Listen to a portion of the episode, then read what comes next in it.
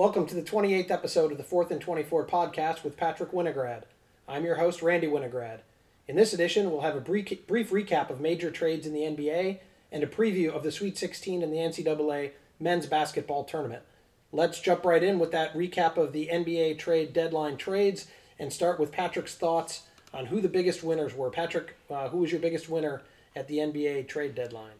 I would have to give it to the Denver Nuggets. They fulfilled two big needs of theirs. Uh, they got a nice perimeter defender who can switch a lot of screens and really just play overall great defense on everybody, and also add another viable scoring option, that being Aaron Gordon from the Magic. Uh, maybe most people, casual fans, just know him as the great dunker, but he really is a great player in the league.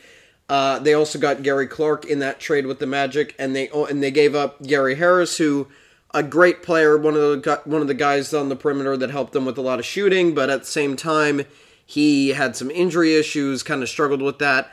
And overall, I think Aaron Gordon will serve much more of a purpose in the playoffs. And then rookie RJ Hampton and a first round pick.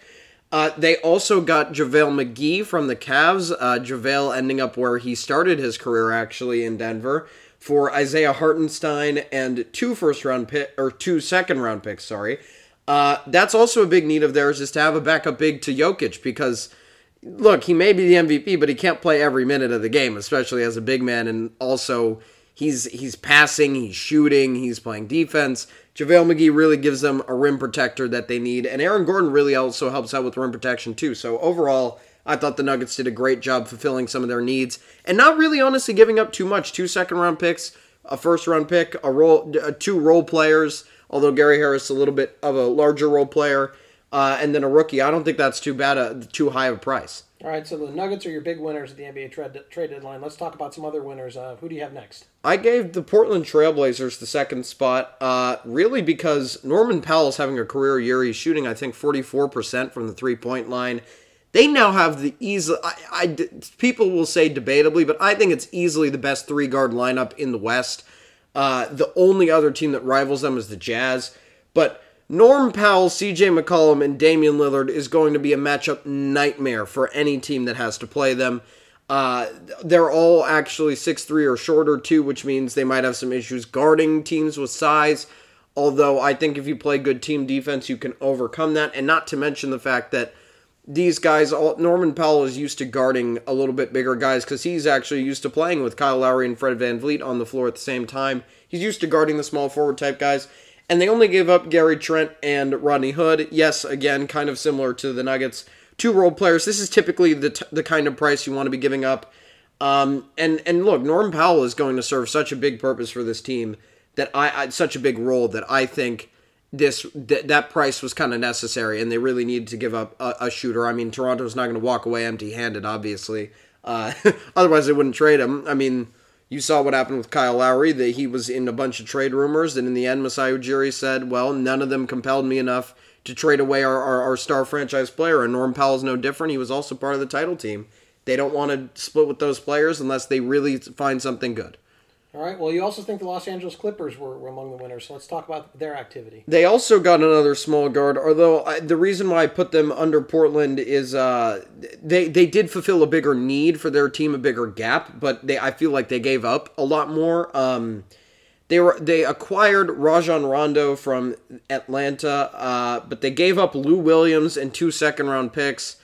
Uh, Lou obviously has been six man of the year for this team great scorer off the bench, pretty much been the best scorer off the bench for five or so good five or so years now. Uh, just really a dominant player off the bench and always provided them with that spark that they needed. But it, it was necessary because this team does not have a point guard, and they needed a ball dominant point guard. And there was actually a stat that Rajon Rondo, although his team went farther because he was on the Lakers, who won the title, he alone had more assists in the playoffs last year than the entire Clippers guard rotation combined in their in their two series that they played. That that's a necessary change. I mean, you can't have Paul George and Kawhi handling the ball all the time. Kawhi has never been an, a playmaker and an assist and a guy who gets a lot of assists. You can't have Kawhi trying to be LeBron. It'll do them a lot better to have Rajon Rondo at the point and allow Kawhi to play off the ball more where he's more comfortable. All right, we got two other teams that you've listed as winners. Who's the next one? The next one is the Miami Heat. They got Victor Oladipo from Houston, and less importantly, they got Nemanja Bjelica from Sacramento. Uh, to Houston, they traded Kelly Olynyk, Avery Bradley, and a 2022 first-round pick swap, which was via the Bucks, which is confusing, and we'll get to that in the context of Houston later. Uh, and to Sacramento, they traded Mo Harkless and Chris Silva. They really didn't trade anybody who plays significant minutes for them. Uh, and the other thing is they are really heavily involved, apparently, uh, according to reports by many experts, uh, in the Andre Drummond uh, after he's been bought out by the Cavaliers. They are apparently very, very, very heavily involved in his free agency discussion and who's going to pick him up. They seem like the favorite to land him, which would give them a huge advantage over anybody because I don't know how you're going to guard Bam Adebayo and Andre Drummond on the floor at the same time.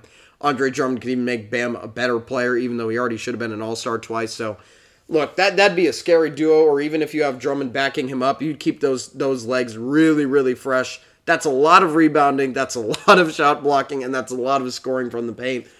And also, this Victor Oladipo edition is huge because that is a third very very solid score. And even last year, this team made the finals without a solid third scorer. You could say Goran Dragic or Tyler Herro kind of filled that role, and they had Duncan Robinson as the shooter. But let's be honest, the third they need a third pure scorer. A lot of teams have that, and Victor Oladipo certainly serves that role for this team. All right, finally, who's your other winner at the NBA trade deadline? I, I put them a little bit farther down because they're not necessarily in contention as much as these other teams. But the Chicago Bulls did a great job putting themselves in a position to finally make the playoffs again. Uh, they got Nikola Vucevic from Orlando, Al-Farouq Aminu from from Orlando also. To Orlando, they traded Wendell Carter Jr., Otto Porter Jr., and two first round picks, which, again, a really heavy price to pay. But if you look at what the Lakers gave up for Anthony Davis, not comparing Vucevic to Anthony Davis, obviously, but this is about the same package, and they also got an extra role player to go with it. So I would say this is worth it. Vucevic is a perennial all star. He's the one who wills the Orlando to the playoffs basically every year. Uh, from the Celtics, they also got Daniel Theis, Javonte Green, and from the Wizards, they got Troy Brown Jr. in a big three team trade. Uh, to the Celtics, they dealt out Luke Kornet, and to the Wizards, they gave Daniel Gafford and Chandler Hutchison. Overall, kind of swapping the role players up. Uh, maybe Theis starts at center, or I would I would assume he'd be playing behind Vucevic. Um, but the Bulls, you know, they kind of had to get get rid of Wendell Carter, Luke Kornet, and Gafford because they they can't have a whole, a whole roster of centers. um, wouldn't really make much sense for them. Uh, but look, Vucevic and Zach LaVine is a pretty great point guard center duo, and you also have Lauri Markkanen who can shoot, who's also a bigger guy. Overall, Chicago looks like they're building to actually maybe try to win a few games in the playoffs and not just barely scrape into it and then get bounced in the first round. All right, well, let's move to a couple teams that don't look like you're trying to win a few games in the playoffs. Then again, maybe one team that just doesn't look like it's trying to win any games at all. Uh, let's start with your biggest loser. Uh, it's the Houston Rockets, and look, we're we're talking about the deadline early, but if you were to extend and go back to where some of these players came from that they traded away, uh, this goes back to the James Harden trade. It was not. They, I I feel like a lot of people have now now that we've seen where these players have ended up, a lot of people felt like they overextended their their hand a little bit, involving the Pacers in the trade and doing the whole Caris LeVert for Victor Oladipo thing because they could have just had Caris LeVert, who's playing better than Oladipo. Uh, although e- even after he had a sur- surgery to remove kidney stones, he's still playing better than v- Victor Oladipo. So if you need any indication of how of how much better he is, there you go. Um, but overall, now you have them trading Victor Oladipo to Miami for Kelly Olynyk, Avery Bradley, and a first round pick swap with the Bucks. Um, I'll go to the pick swap last because we should move on to who else they traded for. But they also traded to the Bucks. They traded PJ Tucker, Rodions Kurucs, a second round pick in uh, 2021, and a first round pick in 2022 for DJ Augustin, DJ Wilson, a 2021 first round pick swap, and a 2023 first round pick. Uh, but it, I want to go back to this pick swap for a second. what is a pick swap between the Bu- via the Bucks, which means that it's a swap between the Bucks pick and the Heat pick, depending on which one is better. I, I mean, if you look at the Eastern Conference standings, what the the Heat are going to finish two games below the Bucks, and then all of a sudden, wow, you jumped from the 27th pick to the 25th pick. I think that's frankly useless. but that's just me. Uh, maybe it's because it's next year that they think that they're going to end up better. But look, overall, if you look at what they gave up for James Harden, Yeah, you would where think does that end up? They get they traded. if James you Harden, go through got- all of what they had from the beginning, they had James Harden and PJ Tucker, and then all of a sudden you go down to what they have now. They have no PJ Tucker. They don't have two of the players that they traded for with with in the Harden trade. They obviously don't have Harden either, uh, and they're really they really got nothing in return. Um, I think overall, if you were to combine those two trades, it is a large net loss for the Houston Rockets. And frankly, if you look at it, they traded away a first round pick in in this trade. I mean, it's not like the Thunder who have 34 picks in in six drafts where they're just stockpiling picks. They are trading away picks for players too, which makes no sense to play to try to get role players for picks and really that you can't rebuild without picks and they don't have enough at all, not even close. So overall, it makes no sense to me from the Rockets' perspective. So if I understand this, and I know there's some other players and picks thrown in, but if you try to simplify everything, at the end of the day, the Houston Rockets had James Harden, and they traded him, and what they ended up with once they took what they got for James Harden, and then did other trades, it's basically again some picks thrown in here, but James Harden, they got Kelly Olynyk, Avery Bradley, DJ Augustin, and DJ Wilson. Yeah, pretty much. And also a few other uh, players from from that trade that still stayed on the team from the Nets. Uh, but also, if you want to go back to that Nets thing, they also could have had Jarrett Allen instead. Uh, they could have picked a lot of players. So what are the? I mean, what do you think the Rockets are doing here? What's their strategy? I have no clue. I honestly, I, I have no clue. I think it, I think when the Thunder make trades, if you were to compare them to a team that's in a similar situation, who had to trade away their stars because they were unhappy, when the Thunder make trades, it's very obvious. They trade a player and they get only picks back and maybe an expiring contract that they're taking to fill a roster spot and some cap space that they're taking on for the other team. They do not do all this other, let's get more role players for more picks on our side and also more picks on their side. And look, the Thunder have 17 first round picks in six years. They almost, they're averaging pretty much three first round picks a year. That's a tenth of the first round every single year for six years. That's how to rebuild a franchise. But they are, the Houston Rockets didn't have any first round picks really to begin with because of what they did to get Chris Paul, to get Dwight Howard, to get Russell Westbrook in the past, and now they've still ended up with basically none. So overall, I don't know what direction they're going in. They're not contending for the playoffs anytime soon. And frankly, the way their their front office is going, I don't see why any free agents would want to sign there either. Yeah, and their encore performance isn't helping any much. Have helping much. It doesn't look like it's getting any better. All right, let's uh, stop wasting a lot of time, any more time on the Houston Rockets, uh, and go to the Orlando Magic, who are your other losers. Uh, they got from Denver Gary Harris, R.J. Hampton, and a first round pick, and from Boston they got Jeff Teague and two second round picks. But they waived Jeff Teague immediately. They traded away Aaron Gordon and Gary Clark, and to Boston they traded Evan Fournier. So basically, you get the Magic uh, trading, and also the Vucevic trade, which uh, we talked about earlier too. So overall, the Magic traded you could if you count Aminu, you you could say three or four. let- Let's say three starters. They traded three starters for two fringe starters, two first round picks, two second round picks, uh, add in an extra first round pick, and then two role players. Overall, this trade, th- th- what they did pretty much sucks. I'm gonna put it straight.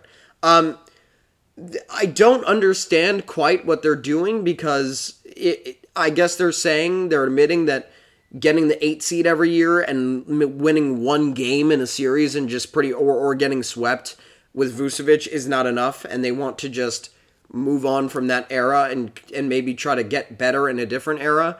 But the problem that I have with it is they traded away all their stars and everybody else on their team who's kind of supposed to be the, the good ones for the future, like Markelle Fultz. Uh, they're not they're not playing up to the level that they're going to make the playoffs. So now they're going to completely fall out of playoff contention. But I also think they're better than being a team that's all the way down at the tanking levels of the Houston Rockets at this point. So it doesn't really make much sense because I don't know if they're planning on adding a, a, ne- their next star in free agency or in the early first round. But I don't think they're in a good position to do either of them right now, which is why I would say they're the biggest losers. Maybe if they had kept one of those play, maybe if they had not done one of these trades, I would say they're still in good position. But uh, depending on where those picks fall, I don't think they're going to be very early. Frankly, I don't think the bull. I don't think Bulls' first round picks are going to end up early after all they have right now. I think they're going to probably have a bunch of middle of the first round picks, including from their own team. So I, I don't know if you can really get a good, a great playoff level team from four rookies that are picked between 10 and 20 and then some middle-aged players I, I don't I don't see that direction either kind of in the same way that I don't see the direction for the Houston Rockets. All right, well that wraps up our discussion of the NBA trade deadline. Let's shift gears and move from pro basketball to college basketball with a preview of the NCAA men's tournament Sweet 16. And let's start with a look at the first game of the weekend on Saturday number 12 Oregon State against Loyola of Chicago. Patrick, your thoughts on this matchup? This is a great game. Uh, these are a lot of the. I mean, this is where a lot of the madness is sparked from this tournament. You have a team that won a close nine, uh, a close game against a nine, uh, who won the ACC this year, and also who upset a one seed.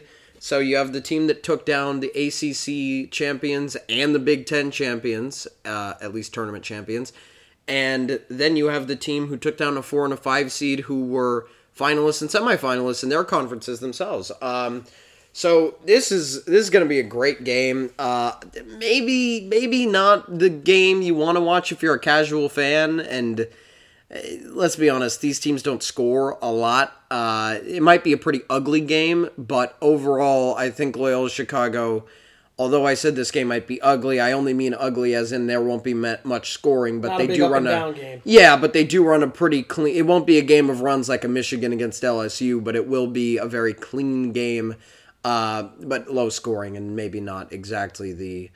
Uh, prolific Kemba Walker runs that you have seen in past tournaments. And, and so, who do you think wins this game? I still have Loyola Chicago winning. I don't. I, I, mean, look, best tournament win percentage of all time. Why? Why pick against them? Uh, also, I just think that Oregon State. It's one of those things where most of the time when this happens to a team, kind of like it happened to FGCU, if you remember that in 2013. They get there and it's like, whoa, wait a second, they're playing really well. They've already beaten a two seed. They must be able to beat a one or whoever it happens to be, they're looking pretty good. Let they might they might keep this rolling, but in the end, it, it normally doesn't come to fruition. So I think it's going to happen again for Oregon State. Yeah, no team sneaking up on any team in the Sweet 16. They're not taking anybody lightly. But then again, I uh, with Loyola Chicago, I think their last run to the NCAA tournament three years ago, two tournaments ago, they still were a Cinderella in the in the Sweet 16. Um, didn't have they got they got a few breaks along the road, but I don't think they they, they were they were high, they weren't this high of a seed. They won every game by one, one possession, point, yeah. but so this team is playing better than they did might, when they were they in the Final Four. Might be the hunted now. Loyola Chicago might be the hunted. Have the pressure on them. Everybody, a lot of people are talking them up, but I do I, I I was tempted to go with Oregon State here, but I agree with you. I think Oregon State's Cinderella run ends. They've uh, they had to, they've gone undefeated through the Pac-12 tournament just to get in this tournament they have two upsets, uh, two two surprising wins to be in the Sweet 16. I think their their run ends. So let's move on to the next matchup, which is number five seeded Villanova versus the number one seed Baylor. If you had told me before this year that this matchup was coming in the NCAA tournament, I would have asked you, is it in the Final Four? Is it in the championship game?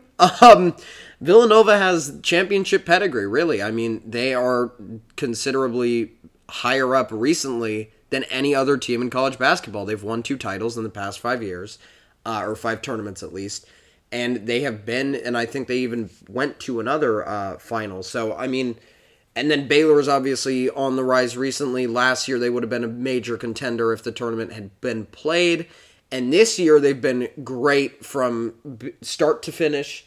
Uh, I think if you want me to take a pick on this game, I think it's still pretty obvious that Baylor is better than Villanova.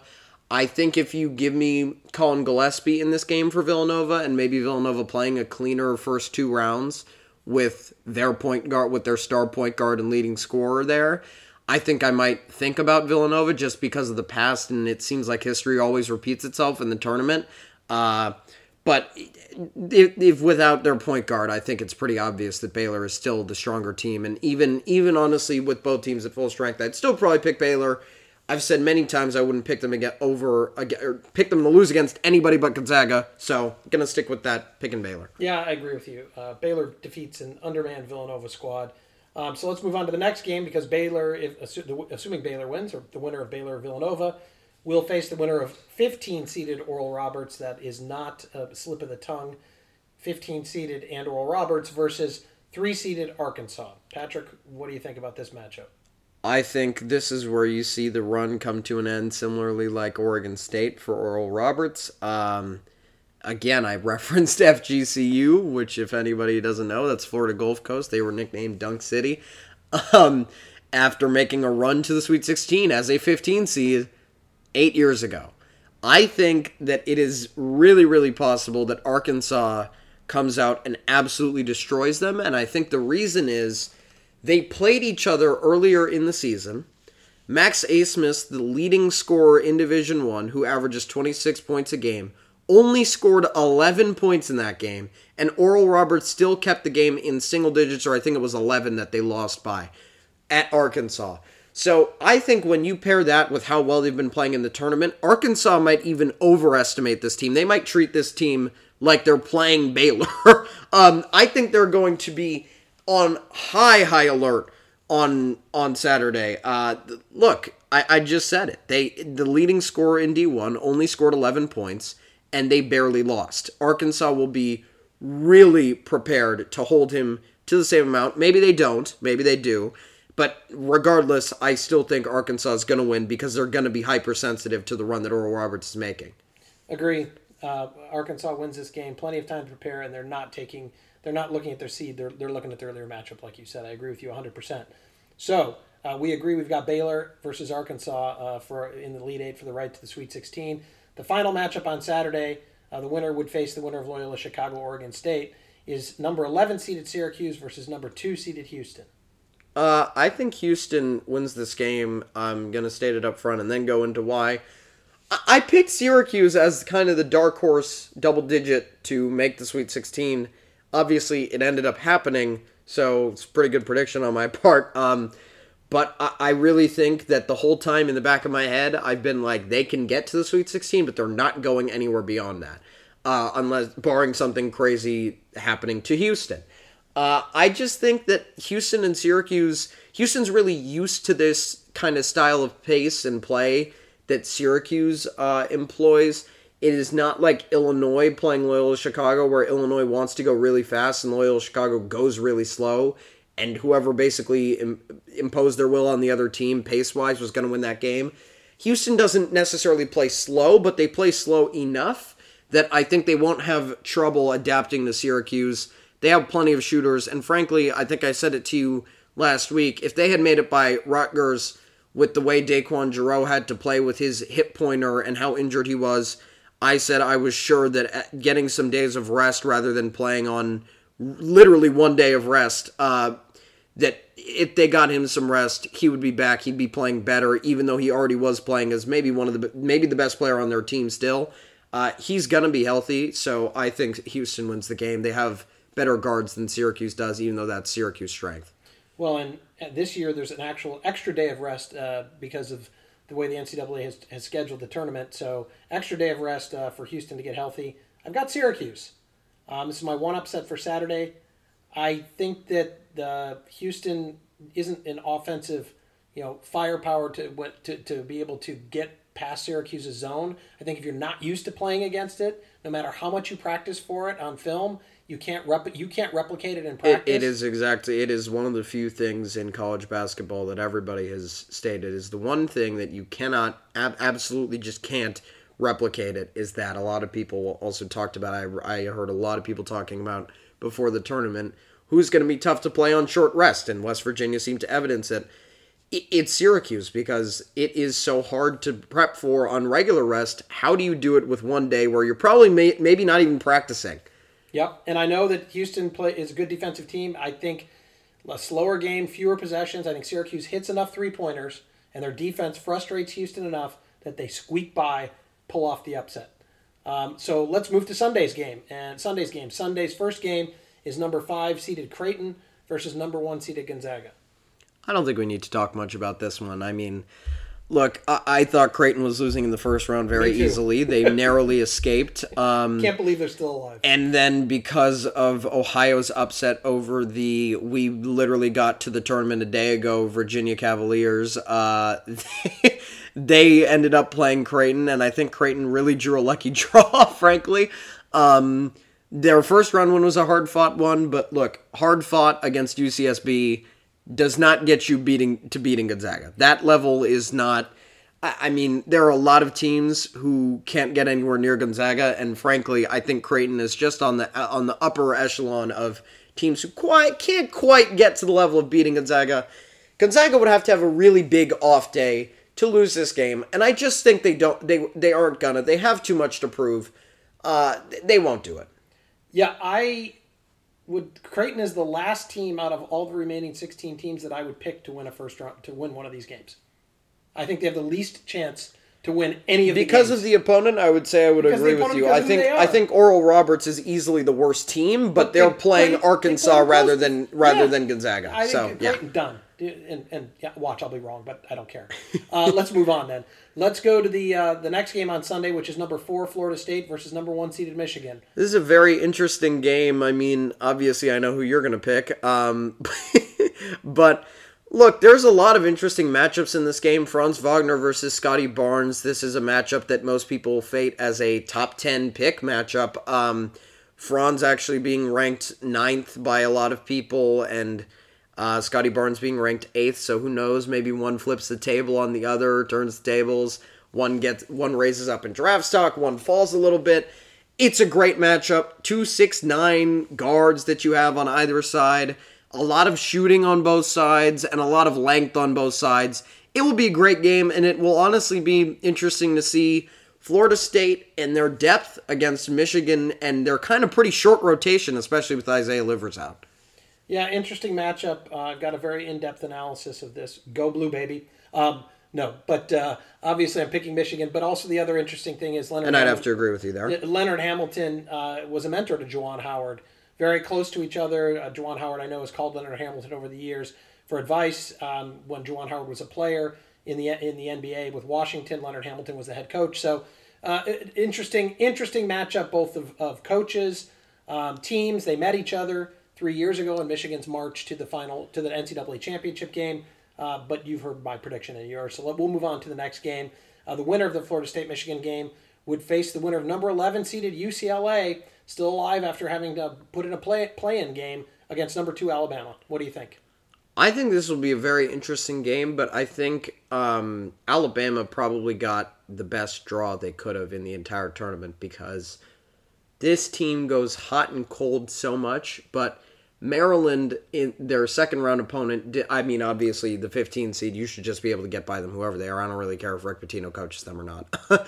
um, but I think Maryland was a better draw for them than UConn because Maryland goes up and down with three point shooting a lot, and sometimes their defense lags behind, even though that's supposed to be the vaunted part of their team. Uh, and I think they didn't need to shoot 60% from three to beat them, even though they did, and that's why they won by a bunch of points. But I think this is a great matchup for them because they don't have to score. They do not have to shoot 50% from three. They don't have to shoot 33s and make and make uh, 16, 17 of them. I think they can really play this game to shoot about 33 still, but make only 12, 13 of them, and they still should be fine against UCLA's scoring output. It's not quite as high as they, as what they normally play. I mean, we saw how much LSU can put up on the board, and look, Alabama beat them without shooting their best game. I mean, they shot a pretty a pretty great one, but that is their style to shoot three pointers and get baskets in the paint. I think this game could play out very similarly, different talent and in different kind of an in different in a different look. But I think it could play very similarly to the Iona game with Alabama, where it's kind of a little bit low scoring and a few shots that that spark some runs really decide the game. Uh, I'm to go with UCLA. Um, I don't know why. Uh, I just have this feeling that eh, they have a great coach. Um, so I think he'll have his team prepared. And some teams just get hot, and for whatever reason, UCLA was leading the Pac-12 for a long time. They were on a really they were on a roll and then they just hit the skids. And Well, seem they they had a few problems with injuries, losing their big men, and they kind of had to learn to play without them. And uh, which I sometimes think pays dividends down the road. right because even if you get beat up without them, the only thing that matters is do you get to the NCAA tournament, and once you get there, what do you do when you're there? So in Alabama, this is fresh territory for them. They the pressure's on them. They're not a program that's used to being here, and I just don't know if they know how to win yet. So um, I'm going to go with the upset uh, UCLA over Alabama, leaving our final prediction uh, featuring two Pac-12 teams, the the fourth, uh, the third and fourth teams in the Sweet 16 from the Pac-12. Number seven Oregon against number six USC. So I would like to do a little bit of an uh, upon further review here of our last podcast. We actually brushed over that that KenPom stat for top 20 in both offensive and defensive efficiency does apply to the end of the season numbers, including the tournament. And actually, I did a little bit of a review, and I'm even more confident now that the winner will come from that stat because USC has vaulted themselves into the top 20 in both offensive and defensive efficiency in KenPom. That leaves five out of the Sweet 16 teams, or maybe four actually. Four. Yeah, four, uh, replacing Illinois basically, um, that are still in in that in those categories. However, I don't think that it will matter for this individual game. I think Oregon gets their regular season revenge on USC. I mean, look, they're the team that you look at that everybody always overlooks one team because of their second round matchup, whether it be with a three seed, a one seed, a two seed. But some teams just decide, you know what, I'm going to wake out of bed today and I'm going to score 95 points and I'm going to shoot 60% from three. And once that happens, it doesn't stop from there. Shooting is contagious. And Oregon has been infected with magnificent three point shooting all the way to beating Luka Garza in Iowa, even literally allowing Luka Garza to look like the best player of all time on the court on the other end. But twos don't beat threes, and that's what Oregon showed. Um, I think Oregon has enough. I think Oregon summons another three point barrage and wins this game. I've got USC. Um, and maybe it's just because they looked fantastic in a against a tired, COVID impacted, depleted, you know, Kansas squad, not physically depleted by the people being present, but I, I think they were actually physically depleted in terms of their conditioning. So maybe I'm buying into the hype. Maybe I just want to see that USC Gonzaga matchup because I think USC actually with their size and their talent might have the chance to knock off Gonzaga the next round. Um, gut feel, close game. Gut feel. I've got uh, USC upsetting Oregon, setting up a matchup with Gonzaga uh, in the Elite Eight. Um, well, speaking of that, that wraps up this edition of the Fourth and Twenty Four podcast. But our next podcast, we will talk about the Elite Eight, um, as this year's schedule shift has those games being on Monday and Tuesday. Um, that next podcast will be on Monday, March 29th, where in addition to discussing the Elite Eight, we'll review the latest NBA action and see the accuracy of Patrick's weekend predictions. In the meantime, be sure to check out Patrick's additional content on his website, fourthandtwenty-four.com. That's the number four, T H A N D, the number 24.com, and thank you for listening.